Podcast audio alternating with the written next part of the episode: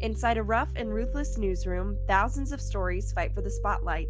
Only a few survive past their 15 minutes of fame. So, what makes for a good headline and what makes for a buried byline? Join us, two former TV news producers, as we dig up stories that never got the recognition or justice they deserve. This is Buried Bylines. Hi. Hello. Today, I'm going to need everybody to buckle up for this episode. I'm and scared. I've told you about it. I know. It's, I'm not going to say much of my opinion because I want to give you all the facts first. I've So- been preparing myself for how probably mad I'm gonna be, or just Mhm. maybe I I feel like I don't get as mad as you, but I I feel like I will be appalled. Yeah, yeah, yeah, yeah, yeah. Yeah, for sure. So I chose to do this case after listening to a recent episode of Let's Go to Court. It's a podcast. I usually try to stay away from doing cases recently covered by other podcasts. Yeah. Um, but this one is extremely timely and extremely important. okay. So, like I said, I want to give you all the facts of the case before throwing my opinion in the ring. So, we're going to start off with some sources. Florida Today did a great job covering this case and all of its updates. I also have some other Florida based local outlets that provided some information. Unlike some of the other cases that we've covered recently, this case has gotten national attention.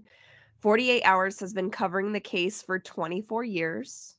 Holy shit. I know it blows my mind, but restores some of my faith in the journalism world. Like, yeah. Hell of a follow. Hats off to ya. We also have coverage from CNN, ABC News, NBC, all the big players. So we'll be addressing why this case did blow up.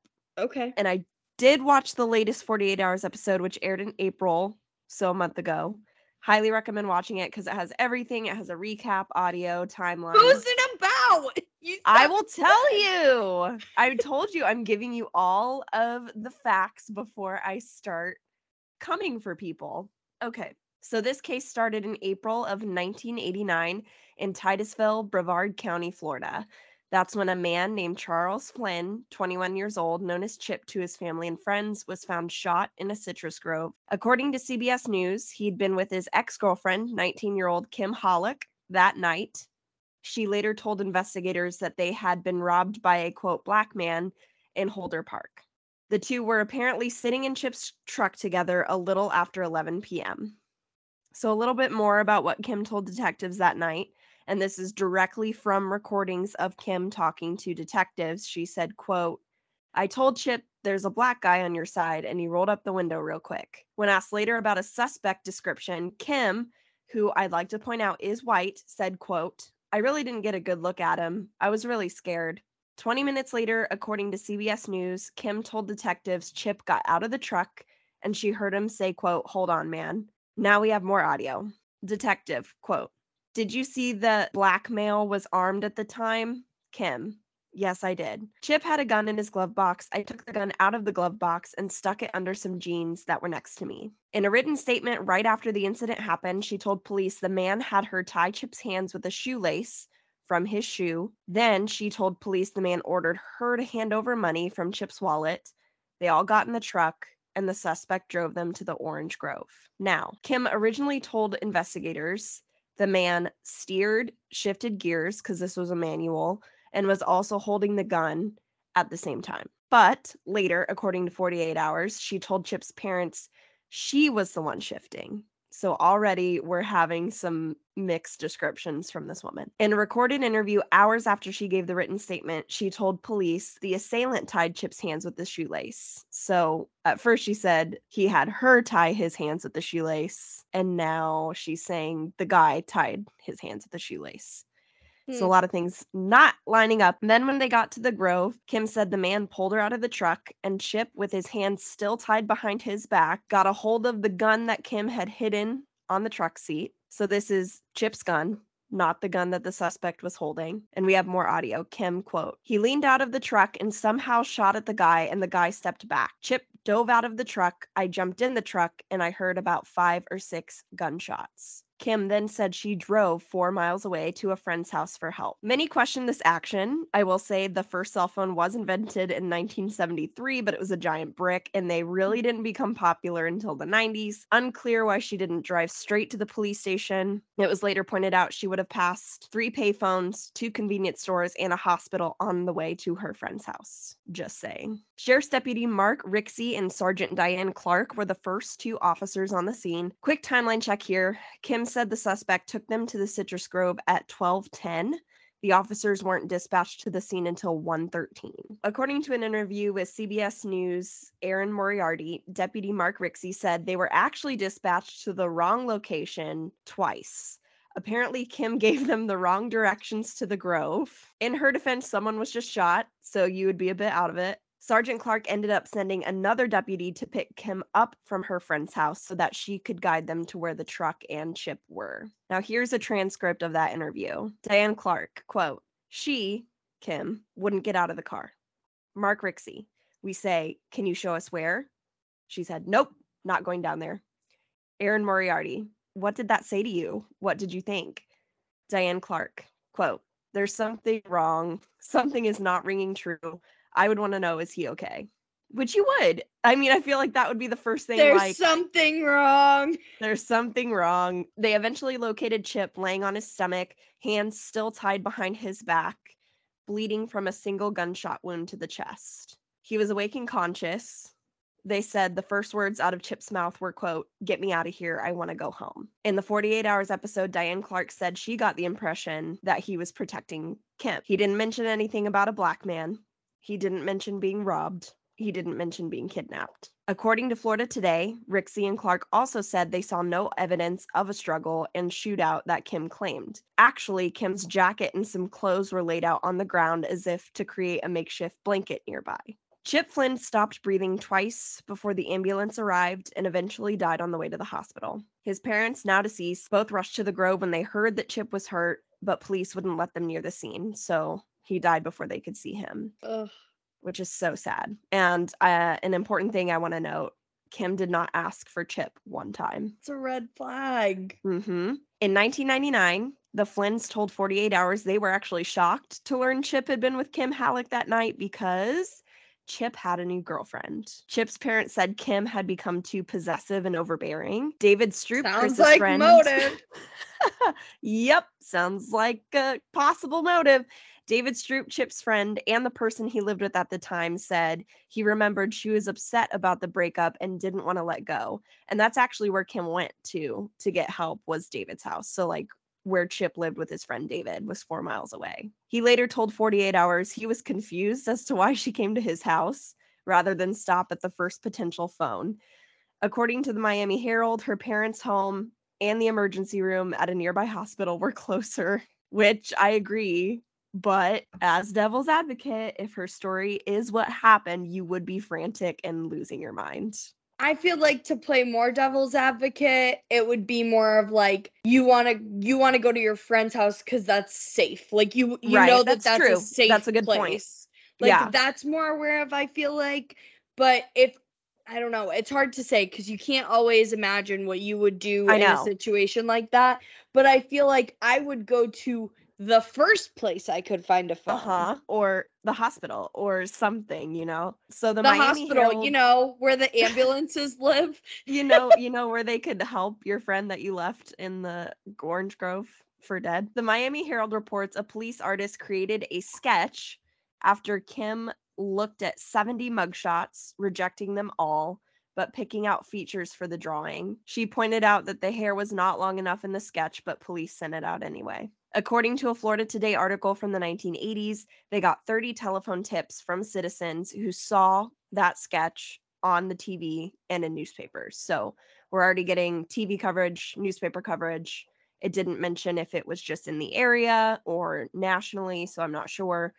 12 potential suspects were identified. Those suspects included a 31 year old small time drug dealer named Crosley Green, who was recently released from prison. He was a local high school dropout with not a lot of money. Family members were also known to police at the time for various crimes. It's unclear exactly how investigators narrowed it down to Green, but the sheriff's spokesperson at the time, Joan Heller, said it was determined, quote, through the process of elimination. Police said a tipster from Green's neighborhood told them that the word on the street was that Green had murdered Chip. What's the word on the street? Uh, that's the word on the spreading street. the word? I don't know. Kim? I don't know. they didn't say who. I said he was recently released from prison on March 16th, 1989. He was serving an 18 month sentence for violating probation. Officials say he was initially sentenced to 24 months of community control for possession of cocaine. He had no records of behavioral problems in his time there and was also released early on good behavior. I do want to note that Green had several brushes with the law in Brevard County, Florida, before this happened. He was charged with crimes ranging from burglary to robbery, drug possession, in all but one case where he was convicted of misdemeanor possession of drug paraphernalia. He was found not guilty or the charges were dropped. And this is also really sad. I didn't really know where to put this in here, but in 1977, Green's father, Booker T. Green, shot his estranged wife, Constant Green, twice before turning the gun on himself. So both of them died. Crosley Green lost both of his parents at one time at 19 years old, which would be awful. And this is where he got the nickname Papa because he kind of became like the role model for his family and things like that. Going back to the suspect Kim described, a black man, mid to late 20s, approximately 5'10 and muscular. At one point, she described him as a light skinned black man with longish, loosely curled hair and a wide face with a close cropped beard. Here's a description of Green at the time dark skin, closely cropped hair with a narrow face. Seems to match. Yeah, yeah, super matching for sure. So, according to an article in Law and Crime, police later showed Kim a photo lineup, which I am showing to you now, Mallory. She picked out number two, which was Crosley Green, after stating several times that she was not sure. Now, you can physically see his picture is smaller and darker than any of the other pictures. Yeah. His head is smaller. The selection she was shown has five light skinned guys and one dark skinned man, which was Yeah. Crosley Green. And the police told her the killer was in one of the photos. So that's very leading, which you should not do. And legally now you cannot do that. In Florida, you cannot tell a victim that the suspect is in the photo lineup. You cannot Yeah, be like, I don't even in- know how that's possible. How would Yeah. how would they do that if they're relying on her right. to make it? How can they say we know it's him? and that's what We you know he's here. we feel it in our bones. Like yeah, what? like what? God damn it. Also in the photo, Green had a prison buzz cut since he just got out and no facial hair.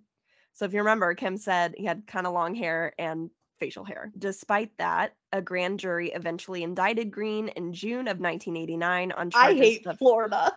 I know. so I'm so sorry. I'm so sorry. I'm so sorry. I just interrupted you, but all It's I can okay. think about is how much I fucking hate Florida. But I mean, this could happen literally anywhere. Like, this could happen today in Florida. Anyway, Correct. go ahead. You're good. Um, they indicted him on charges of first degree murder in connection with the abduction and shooting of Charles Chip Flynn Jr. He was also indicted on two counts of kidnapping and two counts of robbery with a firearm. A nationwide alert was then issued for Green when authorities couldn't locate him. They eventually found him and arrested him two months later after they got an anonymous tip. So, another anonymous tip still in Florida Green later said he wasn't trying to skip town, but he didn't turn himself in because he didn't trust police, which I wouldn't either.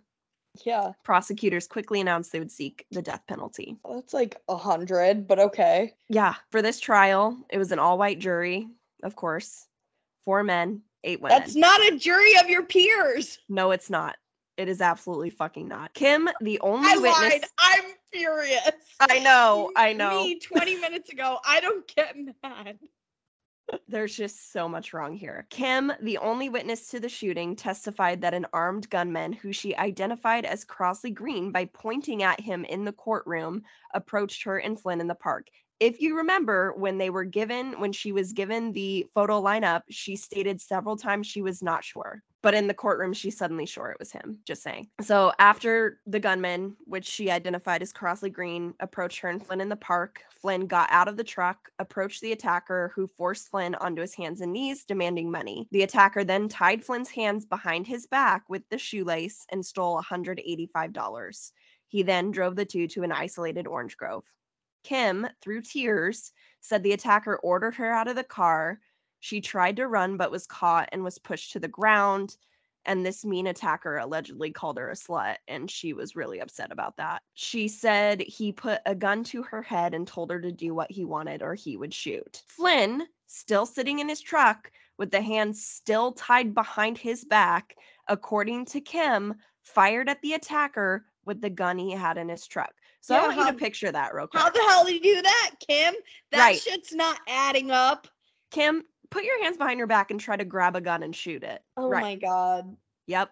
So, like I said before, Flynn died on the way to the hospital. Remember, he never told authorities what happened. All he said was, Get me out of here. I want to go home. And this is so, so heartbreaking. Crosley's sister, Sheila Green, testified against her brother at trial, saying he admitted the shooting to her. No. At the time of the trial, Sheila was awaiting sentencing on a federal drug conviction. Oh, Prosecutors. Fuck that. Yeah, I know. Fuck that. They Pros- they made her do that. They were Mhm. like, "We'll give you. You're gonna tell me that they told her Yeah, they'll give her a lesser Yeah. sentence." Yeah, it gets worse. Fuck Um, this. I told you you're to be so mad. Oh okay. Prosecutors agreed to speak on her behalf if she testified against her brother. During his opening statements, defense attorney Rob Parker attacked Sheila's testimony saying, quote, "Is this how you validate a bad case by bringing in the testimony of someone who faces many, many years in prison?" He Mhm. also criticized Kim's identification of Green and cited numerous inconsistencies with her story. Green said he spent the night of Flynn's death at a party at his cousin's house and his girlfriend's house, slipping out to sell marijuana and cocaine. Both women live about two miles from Holder Park, where the attacker allegedly got them into the truck. He says multiple people saw him that day. His defense team at the time of the trial only called one of those people that saw him that day. In an interview with Florida Today, Green said, quote, "At the time, there's no secret. I'm not a saint. I sell drugs. Green insists he never met Flynn and was never in his truck, and he sticks by that story to this very day. Despite maintaining his innocence, he was convicted by the, again, all white jury in September of 1991 of first degree murder and two counts of kidnapping and robbery with a firearm. Crosley Green was then officially sentenced to death by a judge. Wow. According to an article, Many injustices. I know it's so bad and like I'm not even halfway through my script like oh my god. This is so bad. According to an article in Florida Today, juror Jean Bloss said she was the last jury member to switch her vote to guilty. She said she was concerned about the fact that Green's fingerprints were not anywhere on the truck and no murder weapon was found. She was also skeptical of Kim's courtroom identification of Green. Initially, four jurors voted not guilty. As deliberations continued, Bloss said she felt pressure to change her vote. Finally, she gave in, swayed by the testimony from Green's sister. But in a 1999 interview, Jones said that she was haunted by her decision to switch her vote to guilty. In 1992, Sheila Green, Crosley's sister, signed an affidavit saying she lied on the stand after being, quote, forced to do so by investigators. And in an interview with 48 Hours in 1999, she said she never talked to her brother about the shooting. She told Erin Moriarty that prosecutors said she would never see her kids again if she didn't testify against her brother, and that it was the last chance to, quote, help herself because she was already convicted. And watching that interview is so, so sad. Like, you can tell she is ashamed of what she did and she regrets it Ugh. Like if you think your kids are getting taken away as a mom like what options do you have you know? And green said he didn't hold it against her. In a later interview he said quote i'm not angry with my sister. I love my sister. So there were and are many problems with this case against green but the problems really started when the investigation did. Kim was never ever considered a suspect. She was immediately labeled as the victim never considered to be the shooter. Authorities never tested her hands for gunshot residue. She was the only witness to Flynn's killing, but was never questioned as a suspect. Little evidence was collected at the scene to support what she said happened that night. In fact, authorities did test Chip's hands for gunshot residue, and they didn't find any, which would contradict both the fact that she said there was a shootout and the fact that Chip allegedly shot the assailant. Like, are you kidding me? I would just like to say, watching the former prosecutor, that's Chris White, C H R I S W H I T E, try to explain his way out of the faults in this case. I was dying laughing. At one point, Erin Moriarty asks, So, no GSR taken from her hands? He goes, I don't know if there was or wasn't. She cuts him off. There was and keeps going. It's awesome. Oh I highly recommend watching the 48 hours episode just for that because this prosecutor doesn't know what the fuck he's saying. And like he get facts thrown at him from badass Erin Moriarty and he's like, uh, uh, uh well, uh, uh, uh. It's so sad that there are so many cases that read just like this. Yep. And I can think of like infamous ones off the top of my head where it's just like something terrible happened and the police think or they just decide they're going to go with this is the easiest way to get a conviction. We want Yep. this to we want this handled. Like I'm Mhm. thinking for example, I'm thinking of like the West Memphis 3 where they're Yeah. like these teenagers are worshiping the devil in the Mhm. woods which by the way was not true. And then they're like they had to have killed these kids and it's like Despite like know. little to no evidence yeah. they were at the scene or knew the kids. Like, and they were just like this is this is our solution i want to know what it's like to be in that mindset where you're gonna say and do anything you're convincing yourself yes. that it's the truth you think that so strongly that this is the person who killed this guy and you're not even gonna question it or look into anything else the one witness that was there, you're not to question her. and you already told me I've been here for two minutes and I already know that she has a reason to be pissed off at him. You didn't There's ask motive. some questions? Correct. So then we get to the footprints. There's a discrepancy about where the footprints, which authorities say belong to the assailant, start and end. So there was a sandy dirt road, which is where the truck was. There were footprints in the sand, but if you look at the video of the crime scene, they literally walk out of the park. Kim said the assailant forced them both back in the truck and drove away, not walked away. And in the final rendering, the footprints leaving the park were left out of the diagram, which was presented at trial. It doesn't match the evidence at the scene. It matches Kim's story, and that's all that mattered to prosecutors and police for that matter. Of course. Because physical evidence doesn't mean shit. In 2000, the state claimed it had more evidence against Green. Two tiny body hairs were magically found inside the truck, and investigators tested them for DNA. Now, these were brought to light 11 years after the crime happened. Green said he wanted them to be tested because he was never in the truck. They used NTA DNA, which is mitochondrial DNA, so it can't be used to identify a specific person. It can only identify broad family relations. So, according to the state, Green could not be excluded, but this kind of DNA testing doesn't determine a match. So basically, Green's paternal family members would be in the group that is not excluded in these two hair samples. But this is fucking wild, and I don't understand how this shit happens. Crosley's brother, O'Connor, believes the hairs could be his. He happened to be a friend of the previous owner of the truck. Shut the fuck up. No. he told 48 Hours he even drove it several times. So, in my mind, those hairs do not tie Crosley Green specifically to the truck. So, those hairs are irrelevant, in my opinion. Another problem. At first, Kim's description of the attacker was vague. According to police, she was hesitant when she identified Green as the attacker in the photo lineup. But at the trial, she said she was positive Green was the killer. And speaking of the trial, among the other problems, according to Florida Today, four state witnesses eventually recanted their testimony, saying they were coerced or threatened to testify by prosecutor Chris White. C H R I S W H I T E. Fuck this guy. All four of them were facing legal problems of their own at the time, and one of them said he helped investigators focus on Green even though he had information indicating he was not the killer. Other problems include Green did not drive a stick shift, which is what the truck was, and somehow managed to drive the truck and aim a gun at the same time. There was also zero physical evidence. I don't know how many times I can say this, tying Yeah. Green to this crime. Zero. Green left no fingerprints at the scene, although he was supposedly in the car and drove it. His fingerprints were not found on Chip's wallet. Kim didn't mention anything about gloves. Chip's fingerprints were also not found, even though he owned the truck for about two months.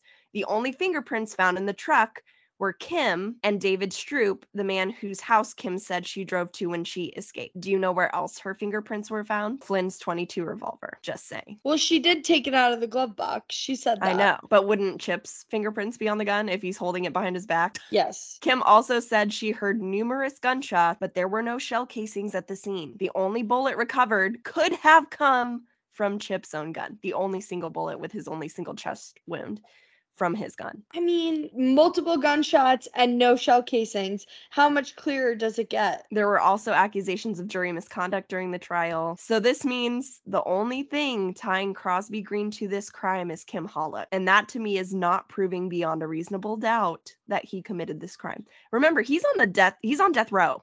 Yeah. In 1994, a woman named Nan Webb became convinced of Green's innocence. Nan and her husband Bill are opposed to the death penalty and met Green while visiting another death row inmate. In 1996, Nan persuaded Chicago based private detective Paul Ciolino to help in this case. Ciolino teamed up with three other investigators who now say Green never should have been convicted. Duh. They were so convinced of his innocence that in 1999, the group of private investigators put up a $25,000 reward for information that helps convict someone other than Green for the killing. I'm a little bit conflicted because at what point are you paying for testimony? But I mean, they really believe in his innocence. But the team did re interview witnesses, knocked on doors to find possible new witnesses, and even reconstructed the crime scene.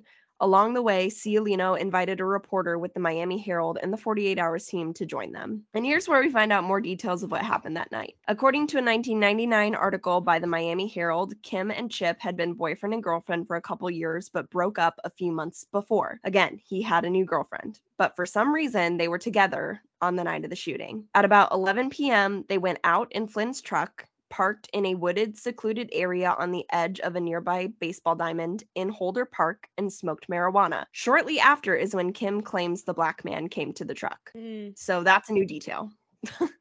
the marijuana part. yeah. But at this point, the media really caught wind of the efforts to free Crosley Green, and there were numerous newspapers, local news stations, even national media that caught the story about the man who was possibly wrongly convicted. In 2010, after spending 19 years on death row, Green's attorney successfully fought for his sentence to be changed to life in prison due to an error in sentencing. His request for a new trial was denied, despite some of the evidence being questioned and three essential witnesses recanting their testimony. And then, after 32 years in prison, Crosley Green was released after a U.S. District Court overturned his murder conviction. He was released from prison on conditional release, which is house arrest, while his case was pending appeal. So I watched the reunion in the 48 Hours episode, and it made me tear up because his family was just so happy that he was out and they were all screaming and hugging, and it was very wholesome. They believed in his innocence. And here's why the two initial officers at the scene, Rixey and Clark,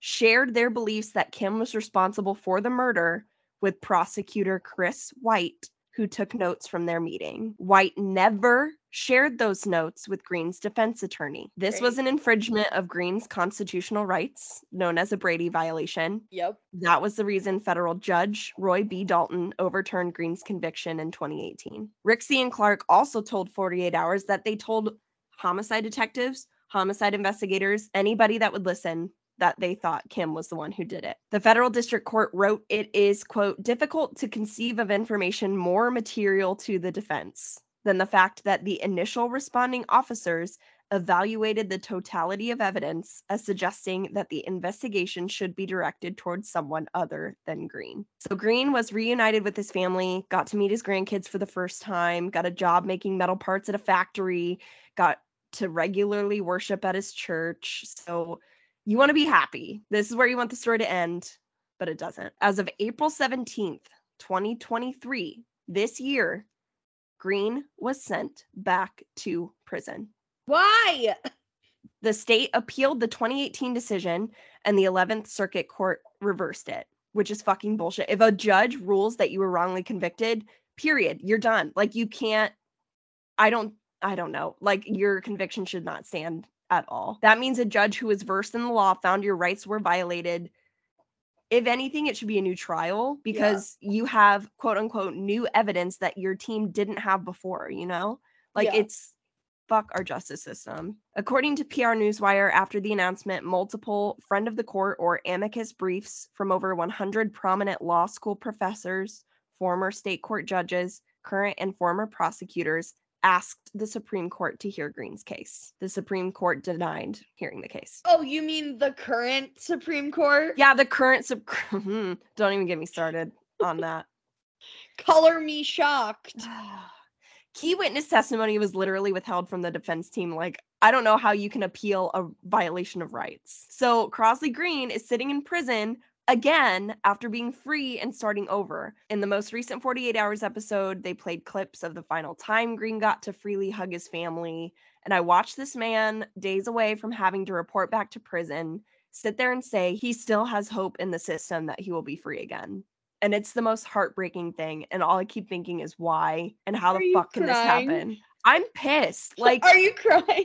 yes i mean I get it. I get it. so unfair I don't understand how, from an outside perspective, like how anyone on that jury could have. no it's literally the only thing tying him to the crime is kim who has a motive for wanting to kill her ex-boyfriend one of green's lawyers hit the nail on the head when he said quote somebody said a black guy did it and everyone believed it So fucked up. According to 48 Hours, Green's race was referred to in the trial 140 times. So you cannot say to me with a straight face that race was not a factor in this case. And Nope. it was an all white fucking jury. That is not a jury of your peers. In a press conference, an attorney for Crosley Green said, quote, Mr. Green and his family are devastated by the news today, yet they are a family of remarkable faith and they are clinging to one remaining hope that the state of Florida will grant clemency or parole. There's still time for the state to do the right thing. They won't.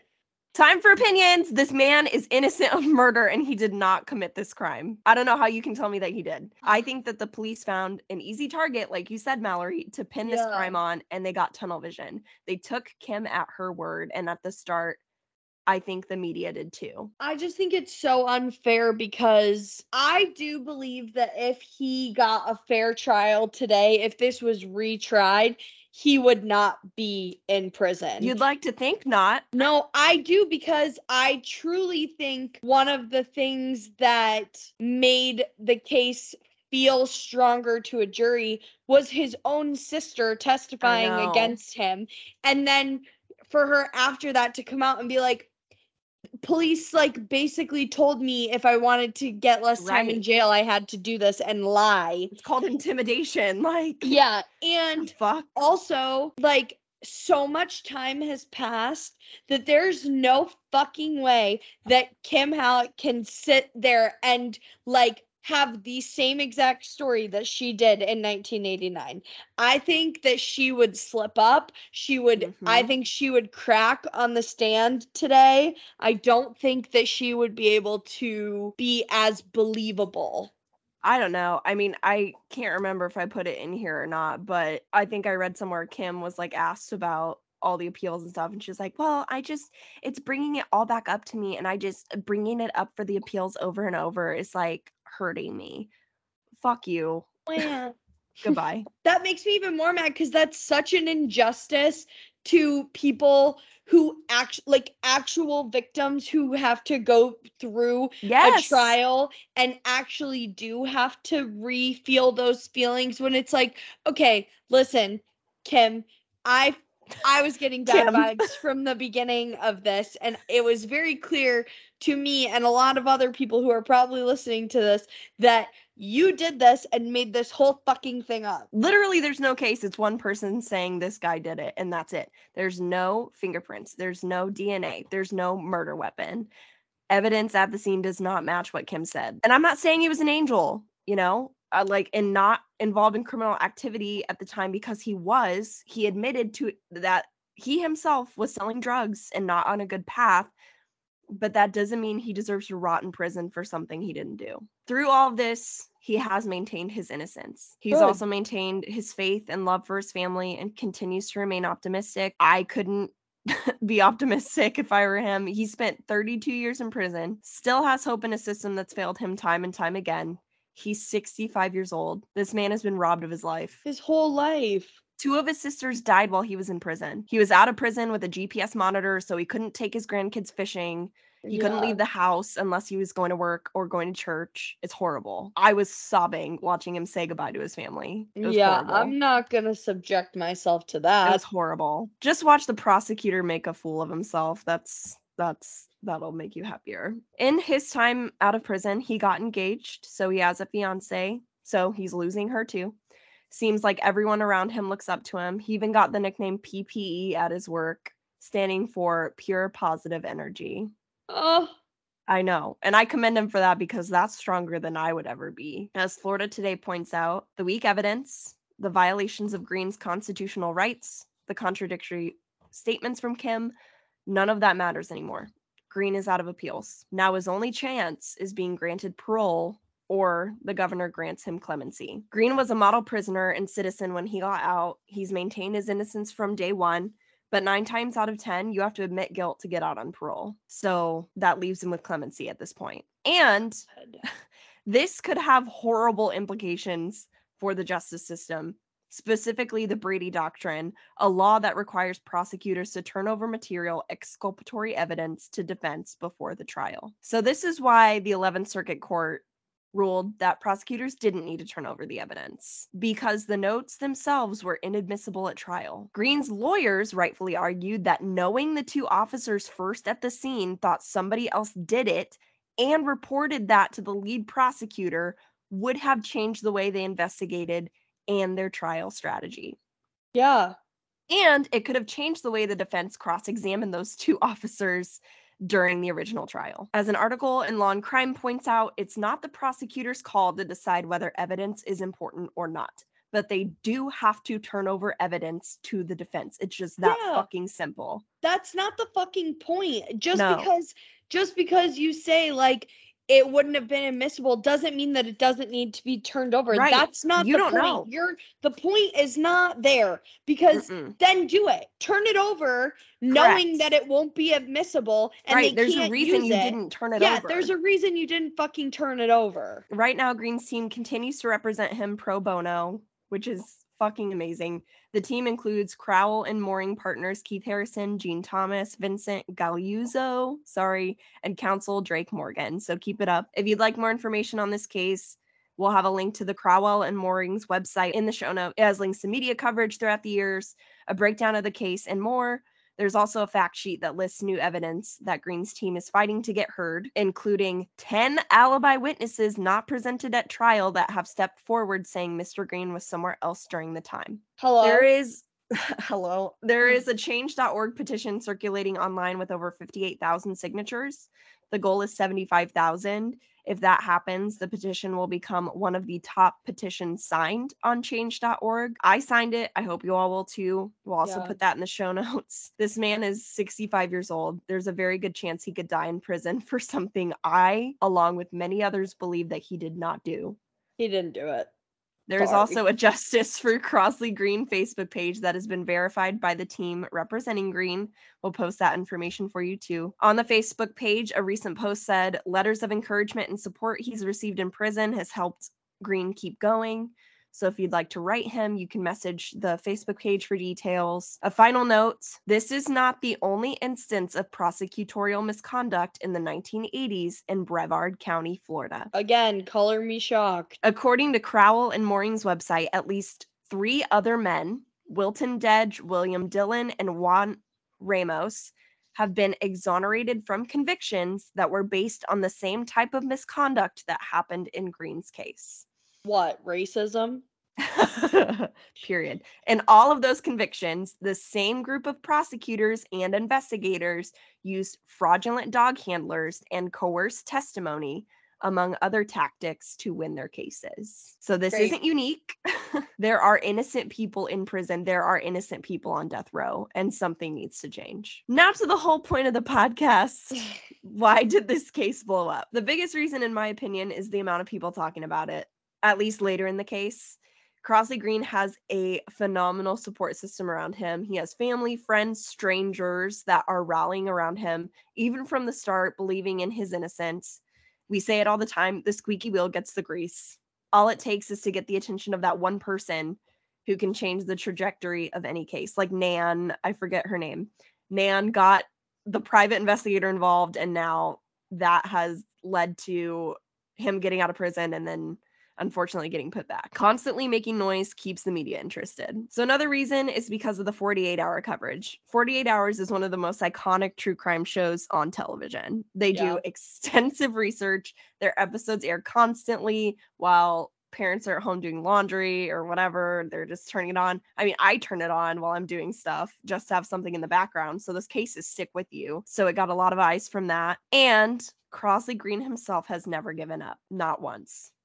He's got a great attitude, and that helps people around him continue to fight for his freedom. This is totally speculation on my part, but another reason I think this case blew up is that the injustice surrounding it is glaring. Like, it is so obvious that something is wrong here that people are paying attention. It literally shouts wrongful conviction. Like, I think people are rightfully outraged that this man not only spent decades in jail on death row, but is now fucking back in jail. It's so dangerous too. It's, like, dangerous. the fact that that she could come up with a description of a man to police and then pick out a man that looks nothing like the description and they just go with it Yup. it's like literally any one of those six guys could be in this situation and all of them would be innocent because yeah. they didn't fucking do it People are passionate about this, me included. Public interest is crucial to keeping a case alive in the media. So, again, you can sign the petition, write to Crosley Green in jail to give him some support, join the Facebook page. And if you feel so inclined, which I probably am gonna, write to Florida lawmakers. The current governor is Ron DeSantis. You can contact his office by calling 850 717 9337 sending a physical letter to Florida's Capitol building. The address is 400 South Monroe Street, Tallahassee, Florida, 32399 0001. You can also visit flgov.com slash contact dash governor to email his office. Let's get this man out of fucking prison. And, which I think a lot of people forget, let's get Charles Chip Flynn justice Yeah. because this man did not do it. As former journalists, we want to give credit where credit is due. For this episode, I got my information from Florida Today, Click Orlando, the Miami Herald, WFTV, the Orlando Sentinel, CBS News, PBS, ABC News, CNN, PR Newswire, Law and Order. You can find a complete list of our sources in the show notes. Please make sure to check them out. Bye. Bye. Fuck a wrongful conviction. Get this man out of prison. Period. Goodbye.